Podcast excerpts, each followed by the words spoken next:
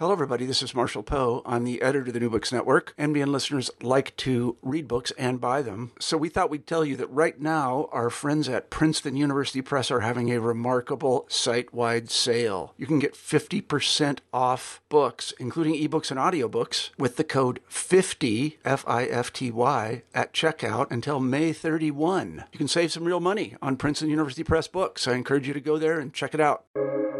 Welcome to the New Books Network. Welcome back to the New Books in Indian Religions podcast, a podcast channel here on the New Books Network. I'm your host, Dr. Raj Balkaran. Today, I have the pleasure of speaking with Dr. Ankur Barua, who is a senior lecturer at uh, University of Cambridge. We'll be speaking about a brand new Equinox publication called Exploring Hindu Philosophy. Ankur, welcome to the podcast. Thank you. So, typically we begin with beginnings. So tell us about the beginning of this. How did this book arise for you? So uh, let's say, in one sense, I did not write the book. The book wrote itself through me. Oh, I know that feeling. I know that feeling, and it's quite mystical. So let me try to explain it in less mystical terminology. Um, I have been thinking about writing this book for, let's say, almost 15 years, or uh, let's say 10 years. Now, um, over the last 15 years or so, I have been teaching Hinduism into somewhat different locations. I was teaching Hinduism or philosophy or Indian philosophy or Hindu philosophy in a department of philosophy at the University of Delhi. And then for the last 10 years now, to be precise, I've been teaching Hinduism in the faculty of divinity, not the faculty of history. So I have been moving back and forth on this spectrum between philosophy, theology, religious studies. Now, when I was teaching philosophy in the faculty department of philosophy at Delhi, I was not just teaching Hinduism. I was teaching subjects like formal logic, symbolic logic, British empiricism, philosophy of science. In fact, some of the happiest days in my life are teaching symbolic logic. I wish I could just go back to teaching symbolic logic. Now, when I moved from this field, teaching symbolic logic, philosophy of science, to teaching only Hindu philosophy, Hindu theology, social religious Hinduism in the faculty of divinity here, I realized that I had to recalibrate the way I speak, the way I talk, because people who are listening to my lectures, they may not have received a particular training or education in philosophy. So I started speaking by using more examples, metaphors, analogies, symbolisms trying to communicate the philosophical theological content of texts like the Upanishads, the Bhagavad Gita, the Bhagavata Purana, the Nyaya Sutras, and all of that in allegorical, symbolic, analogical terms. And then I have often thought, you know, these are some of these analogies are, of course, based on what it says in the Upanishads themselves. So I don't mean to say I have come up with this analogies for the first time ever. I was thinking, even before the series editor approached me to write this particular volume, uh, is there a way in which I can communicate the essence, the content of what I have been doing, thinking, reflecting on during these uh, discussions with students, whether in supervisions or tutorials or in lectures? And when this offer was made to me, I said, yes, why, why don't I do this? And that's one main reason how the book developed. And here's one more reason, uh, which is to say that I've often felt that books on Hinduism, Hindu philosophy, Hindu theology, they come in two different versions. One is the version you find on the internet, which are sometimes very uh, simplistic, even misleading. So that's the one. And number two, the kind of books that people like, let's say you and me write, which are for uh, fellow academics. They are filled with technical terminologies like endnotes, footnotes, bibliography, this and that. We write in a certain style. So I wanted to write a book which is the via media, the middle way between version one, which can be quite simplistic sometimes, and version two, which can be quite dense and obscure sometimes. And I wanted to tell people, look, here's a book which you can read, even if you have never heard the word Veda, V-E-D-A. You should be able to pick up this book and work your way through it in five hours on a Saturday and come away thinking, okay, I have learned something of Hindu philosophy. So that was the set of motivations that was taking me in this direction the, the, your particular genesis this particular genesis first of all i can i can quite relate to um it's taken me some while to learn that um teaching is a I, I wear too many hats which you know it's not an occupational hazard because i don't have any hair you know but uh but uh, i think the primary hat that i wear is is, is teaching and I, it, it took me some time to realize that research is teaching myself something so I can teach it to others. You know, uh, the publication is a form of teaching. Um, this this podcast enterprise is public education, which sometimes means my own education in public, and more often than not means um, yeah, hopefully the, some uh, exposure on behalf of our listenership. And so I can really relate to a publication stemming from a teaching context. Uh, my third and book, my first public book, The Stories Behind the Poses. I did not intend to write this book. Uh, I guess uh, the publisher knocked on my door because um, uh, someone at the publishing house was a student student of someone in a course I taught at yogic studies about yoga and Hindu mythology, and all of a sudden they're like, "Well, write a book on this." So, so in your particular case, this genesis actually begs a question I, I asked towards the end of the podcast, but I'll ask it now. Who is this book for? Who might most benefit from reading this book? So I would say, in the first instance, anyone who is a second year undergraduate student would benefit from it. And the reason why I say second year undergraduate is because I started writing it for first year undergraduates. And then I realized that I will have to presuppose some basic awareness of philosophical terminology. But you don't even have to be a student at a college or a university. You could be somebody who's just generally interested in what is this category called Hindu philosophy? What is Hindu thought? What is a Hindu intellectual system? What is a Hindu style of inquiry about the meaning of life, the structure of reality? So number one, it can be a second year undergraduate student or a slightly more advanced undergraduate, postgraduate student. And number two, a general readership uh, who simply wants to know. And in the process of writing and redrafting sentences, paragraphs, chapters, I have kept that goal in mind that, you know, to write as lucidly and transparently as possible without using too much technical jargon or terminology. In fact, I would like to think I've used only two technical terms throughout this book, ontology and epistemology. And even these to I explain what I mean. This is the sweet spot in my view. I'm, I'm, I'm perhaps biased because uh, the accessibility is crucial to my own work and, and as a scholar and beyond. But, uh, but the, the, sweet spot for, for, me is very much this, yeah, um, um, uh, uh rendering the erudition accessible uh, it, it's not that there's there, it's not that there's a lack of um, processes in terms of how the iPhone works within the gears, but the, but but the interface is user friendly, right? And so writing in a way that's user friendly, doing the heavy lifting behind the scenes, and folks can take a deep dive if they wish. But but this is this is crucial and. Uh, I've, I've joked on this podcast before that sometimes in in, in previous previous scholarly ages, the, the mark of erudition was being opaque. The mark of intelligence somehow was being obscure or or or, or jargon laden in one's discourse. And and I, really feel that, that, there's a turn happening where uh, demonstrating the vitality of what we do and inviting others into the conversation requires of us to render accessible uh, however obscure our topic may be you know that which we write um, okay so yeah, tell us a and, bit and, please go ahead just to add to that, in fact, if you read the book, you will see in some places there is a little girl, girl called Nora, and I use her as an example in some chapters.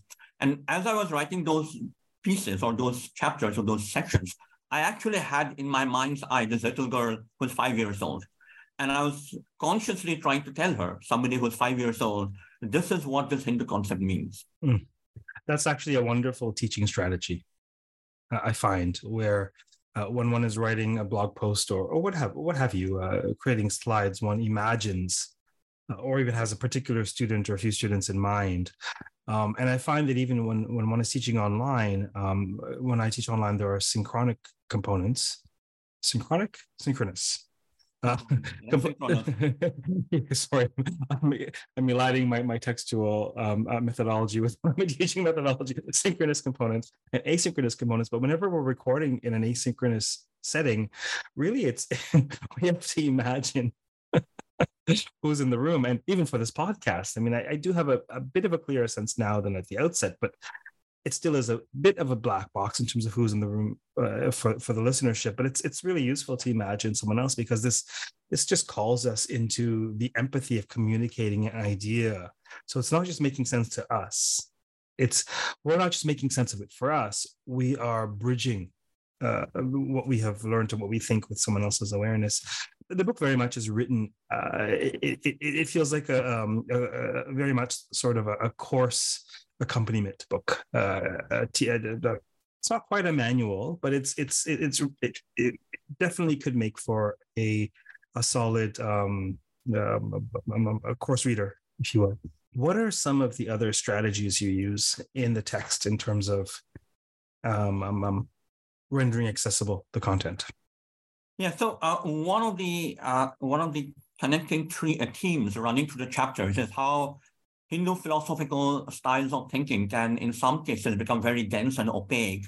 But they, as I say in the introduction, I think they touch base with everyday reality. So these are real world questions that we struggle with the meaning of life, the point of suffering in a world that we like to claim is filled with hope and beauty.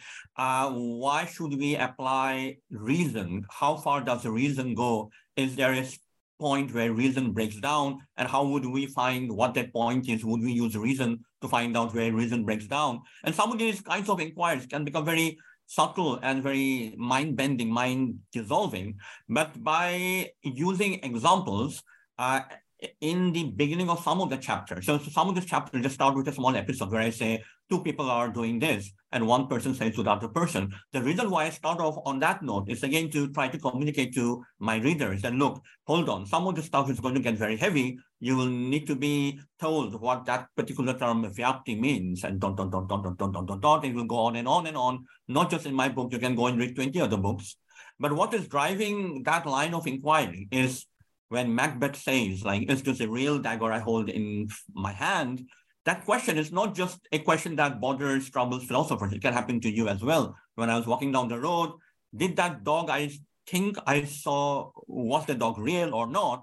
These kinds of questions, they uh, afflict us, assail us, perturb us, engage us with, with uh, you know, a form of um, routine quality in our everyday lives. And, and that I try to communicate by using these kinds of uh, analogies, examples, uh, which I placed in towards the beginning of some of the chapters. Um, what other uh, styles do I use? I have to say I can't really remember, but I mean this is the one that comes to mind straight away. That's that's fine. That's fine. Uh, so um, that the one that you actually mentioned in that example is fascinating. So at one point, uh, I think in the the liberation chapter, you uh, it, it, says, uh, "Is it reasonable to postulate super reasonable?" Yeah. So then, maybe give us a taste of that process. What what do you go on to do or say beyond that? Yeah. So um, in many different styles of what is called Vedantic philosophical theology, one recurring question is. Is it the case that scriptural revelation controls or guides our rational endeavors, or is it the other way around? Do our rational endeavors guide or control scriptural revelation? So, which way is the causal arrow pointed? That is, if there's a conflict between reason and revelation, do we go and change somehow revelation? Or do we fine tune reason to make it conform to revelation? Or do we aim at some kind of reflective equilibrium between the two, going back and forth? And the reason why this question comes up to me uh, is because this is a question that has always fascinated me whenever I think about Vedantic debates on that continuum.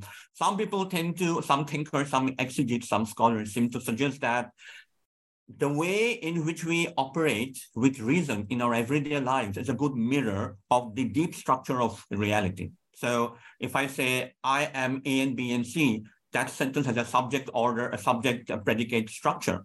And the structure of reality uh, mirrors or reflects the structure, the grammatical structure of a sentence in Sanskrit or English. There are some other thinkers who will say, no, this is just an illusion, it's a misconception. You are projecting mistakenly the surface level of grammar in Sanskrit or English or Greek onto the deep level, onto the deep structure of reality. In fact, the deep structure of reality is, is a non-structure. Right? So that's why I phrased that question this way, that uh, is it possible by using human reason to argue reasonably that reason cannot go further than this?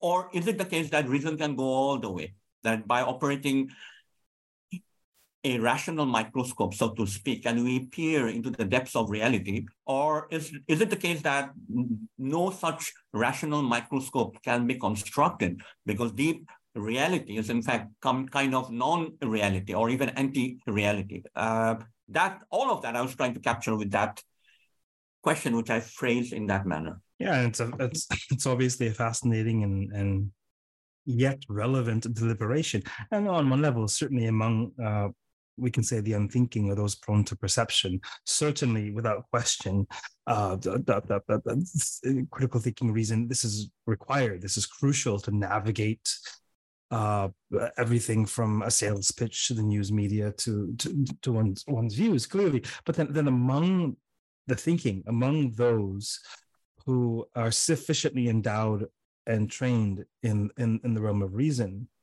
then when we pay careful attention to reality, it, it, it, it's can the human experience fit into the left brain? I mean is there is there more? Is there uh, um, uh, art and uh, spirituality amenable to rational process? Um, uh, there's certain cogence innate to our material world. One can say well of course there's a there, there's a predictable structured process to everything from the atomic to the galactic clearly. And yet beyond that, we're, we're, mystified by what we think of as you know, sort of uh, quantum reality, and so it, it, it's a fascinating and, and yet yet vibrant and relevant um, question. What do you feel, given your training, what do you feel? Uh, how do I ask this without asking a leading question? Um, why might folks turn to Hindu philosophy? Sorry, can you just repeat that question? Why? Why might folks turn to Hindu philosophy? Uh, why why might you? Yes. Why might one turn to Hindu philosophy? What are some of the features or some of the the, the, textures or some of the, the the precepts or some you know what what clearly there's a draw among among scholars practitioners uh, a, a, greater audience so you know what in your view um, constitutes that draw to hindu philosophy yeah so uh, let me begin by saying you know i would say over the last 20, 30, 40 years, there has been this increasing awareness of non-European ways of thinking, styles of categorizing reality, ways of being in the world, various styles of thinking, uh, living, and so on, which have not been properly studied for various kinds of reasons. And so in one small, humble way, I'm just contributing to that strand of increasing a scholarship on retrieving pre-modern ways of thinking and living and resituating them in contem- on contemporary landscapes. So that's number one. And number two, I would say uh, a few things. Number one, when I study some of these uh, texts, philosophical texts, I'm constantly uh, struck by how densely dialectical they are. Like you start off by stating a particular viewpoint, and then you tabulate various possibilities, and you uh, try to explain these possibilities in such a way that you are being fair to the opponent. You don't, you would try not to caricature the Buddhist if you are not a Buddhist. You will try not to caricature the follower of a Sankhya system if you are a Vedantin. And in principle, it should be possible for you to figure out what Buddhism is by reading a text produced by a Vedantic thinker, because that is the aim of the Vedantic thinker to in principle, to tell the Buddhists what you mean by Buddhism. And this uh, fine-grained dialectical engagement is something that I find very interesting because often the way to begin to understand what we believe is through this dialogical interlocutory process of trying to understand what the other is really trying to say. So not just to disprove the other or dismantle or deconstruct the other, but to improve the quality of disagreement. Then why is it that we disagree? I need to know what is it that you're trying to say trying to think, trying to articulate as far as possible in your own words. And because many of these dialectical philosophical texts, they start by presenting, uh, elaborating, enumerating as exhaustively as possible the viewpoints of the others, you can uh, feel a bit of the philosophical drama. You can feel a bit of the theological, philosophical, uh, intellectual uh, passion that goes into constructing these uh, types of text, although some of these dialogues can be slightly artificial because you know that who is going to win at the end of the day, it is going to be A or B or C. So that's one. And number two, uh, the fact that in so many of these philosophical texts, even when they can get very, let's say, religious or spiritual or mystical, the argument is pushed forward by giving examples from everyday life. Right. So a figure like Devadatta will come up every now and then, and Devadatta is doing this or Devadatta is doing that. And, uh, and a lot turns on how you figure this, how you look at this particular person called Devadatta. I mean, is Devadatta an imperishable self with a mutable body, or is Devadatta just an aggregate or, or a collection of non-permanent events. Uh, so these two are, or these three are points that come to mind. Number one, the fact that we are contributing to a global understanding of what it means to do philosophical thinking. And number two, this dialectical spirit of inquiry. And number three, this uh, example-based rational inquiry, which I find reflected in many forms of Hindu philosophy. Uh, certainly, Devadatta does many things in various contexts. Yeah. Um, and, and um, um, uh, for those for those listening who, who may not have a great deal of ex- exposure, Devadatta is sort of the John Smith of philosophical examples, and and perhaps etymologically there, there's an answer to be found in, in the very in the very meaning of Devadatta in terms of whether or not he is strictly a mundane or uh, being, or if there's a dimension beyond that. Regarding the the one of the points you raised about this this uh, this uh, this uh, spiritual religious i just as you as you the mystical religious slash spiritual dimension to hindu philosophy which contrary to how it is often characterized how hinduism is characterized in the public imaginaire and among various subfields is not at the expense of cogent thinking. It's not at the expense of critical thinking and and and and, and vibrant dialectic engagement, clearly. Yet there is, in addition to that, this dimension, whether we want to think of it as a the the the, the pramana, shabda pramana, whether, we want to think of it as, you know, so it, it begs the question for a reader, a, a, a scholarly reader or continuing studies reader of this content, whether this content is accessible. To what extent is this content accessible um, these truths accessible in the absence of practice or experience or, or, or training in that more sort of uh, esoteric dimension would you say? Yeah i mean to give you a slightly different example not from hindu philosophy but let's say in some parts of the western academy today people are becoming hospitable to using terms like christian philosophy. So people who say, I'm doing Christian philosophy, what they would say is that ultimately the foundation of their way of thinking is revelation, namely the Bible. But that does not prevent them from looking for patterns of rational inquiry, which are inspired by some kind of a revelatory focus. So similarly, I would say that for a Hindu philosopher who may accept, for whatever reason, a Vedic revelational control, um, when they are teaching Hindu philosophy in the academy, let's say in the secular academy, they do not necessarily have to constantly invoke some kind of Shabda Pramana. They can say, okay, here are some basic presuppositions. The Vedas are infallible foundations. Let's just accept that as a presupposition and let's see what follows from there. Whether or not we agree or disagree on this uh, revelation, uh, revelatory claim is a different matter uh, we can uh, set aside this question. I don't want to say we can bracket it because that can have various other implications. But for the moment, we can set aside this question, whether it is true or false, and let's see what logically, conceptually follows from it. So just as it is meaningful, I would argue, to talk about categories like Christian philosophy, Islamic philosophy. It is equally meaningful to talk about Vedic philosophy, Vedantic philosophy, Hindu philosophy. Uh, but the details, of course, will have to be worked out. I'm just giving you a very kind of a broad line, uh, you know, like broad view answer to that question. Absolutely, and and uh, the questions are always meant to be uh, generative, and they're they're, they're they're almost pseudo rhetorical questions in a sense of, yeah. you know, how do we make sense of this? Yeah. Um, tell us, uh, say a word about the structure of the chapters. How do you progress in your journey in the book? Yeah. So uh, one of the key themes I make in this book is that you know uh, it is customary to introduce Hindu philosophy in terms of what is called the six system model. So, sorry, the, the six schools or six systems.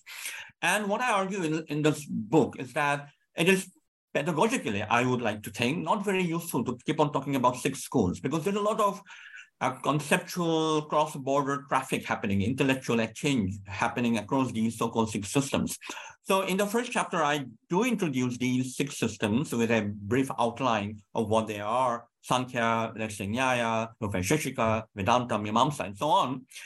But the, the main body of the book does not follow the six system model. What it does is that it picks up basic themes like what is real or what is unreal, how may we get to know the structure of reality? What means do we use? What instruments do we use? Uh, what does it mean to live a fulfilling life? What are the models of human well-being or flourishing? Uh, what is uh, the structure of, you know, what, uh, what is the goal of human existence? So these are the kinds of recurring questions which run through the different chapters of the book. And whenever the uh, opportunity comes up or whenever the occasion uh, demands it, I say, okay, this is the Nyaya view, or this is the Vaisheshika view, or this is the Vedanta view. But I do not write these chapters by saying, this is what Nyaya says on five different things, what this is what Vedanta says on five different things. Rather, I say, in this chapter, I'm going to say one key thing this chapter is motivated by one key question. And here are some answers that we find from Hindu philosophical theological texts on that particular question. So this is the overall conceptual thematic frame for the book, not to say what does the system say about the question, but what is the question that I think is, is an interesting philosophical one, and how how may have how may some of these philosophical systems have answered that question? Is this um, work that you plan to continue? Like, what what are you presently working on? I mean, this is a this is a wonderful sort of general introduction, an accessible introduction to Hindu philosophy. But what what um, uh, one wonders whether your next work will be uh, Hindu philosophy heavy or pedagogy heavy. Yeah, I suppose the next book will be slightly more technical. I mean, it will not be of this type. I uh, for some years now, I have been working on and off on one theme, which is the relation between bhakti and jnana or self-knowledge and devotional love in the Vedantic systems, roughly from 1200 to 1800. So these 600 years. So after key figures like Shankara and Ramanuja, the 8th and the 11th century, but before the coming of what we call modernity. So roughly 1200 to 1700, 1200 to 1800. Um, that is a theme that I've been working on and off, but not in a systematic manner uh, I suppose that will become my next project. I, I haven't thought about it.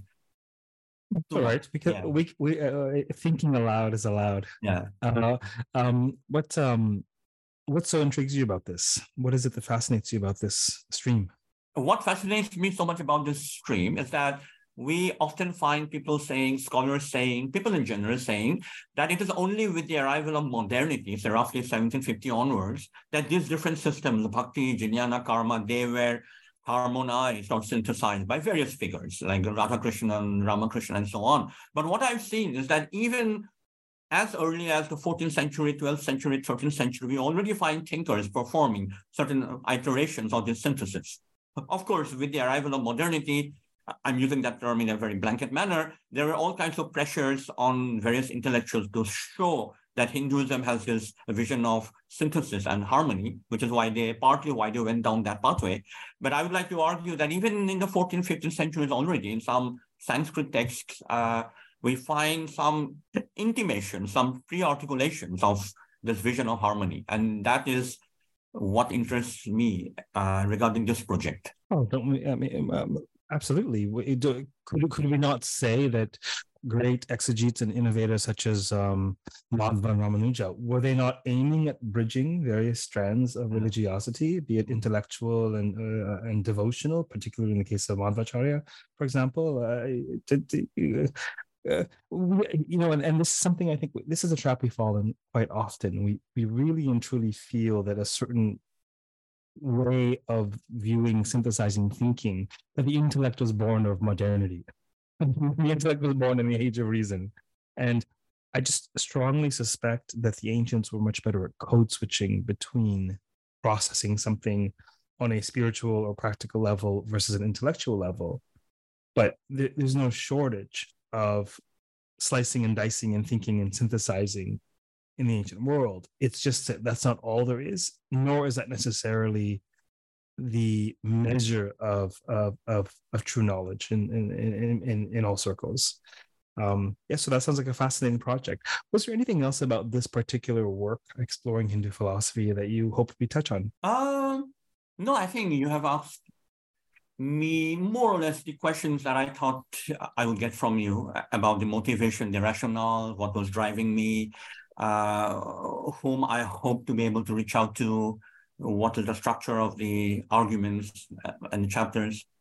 Well, it's um, uh, you know, I'll, I'll say this out. Uh, I'll vocalize this overtly, uh, which I don't typically, which is the, the strategy or the methodology for the podcast, because of the nature, because of your nature as both a scholar and teacher, and, and your your penchant for rendering accessible, expressing in simple whole number ratios the complexity of all compounds. Yes, all, yeah. all chemical compounds they combine in simple whole number ratios. So, um, I ask purposely naive questions. Yeah, yeah. Just to see what a scholar will say, just to see how they will translate that to a conversational 30,000 foot view response and, and see what comes. And, and more often than not, almost always, I don't have a particular response in mind. Um, but it's it really it really is fascinating. I've actually had uh, I've had half a dozen uh, folks email me after the, the, podcast to say, you know, I now understand what, what my book is about. Yeah. so here we are. So thank you very much for appearing on the podcast today. Uh, uh, thank you for having me on the podcast. My pleasure. For those listening, we have been speaking with Dr. Ankur Barua, uh, who is a lecturer at uh, Cambridge. We've been speaking about a brand new, highly accessible interesting, fascinating um, Equinox publication called Exploring Hindu Philosophy. Um, keep well till next time. Keep reading, keep listening, and keep contemplating life's big questions. Take care.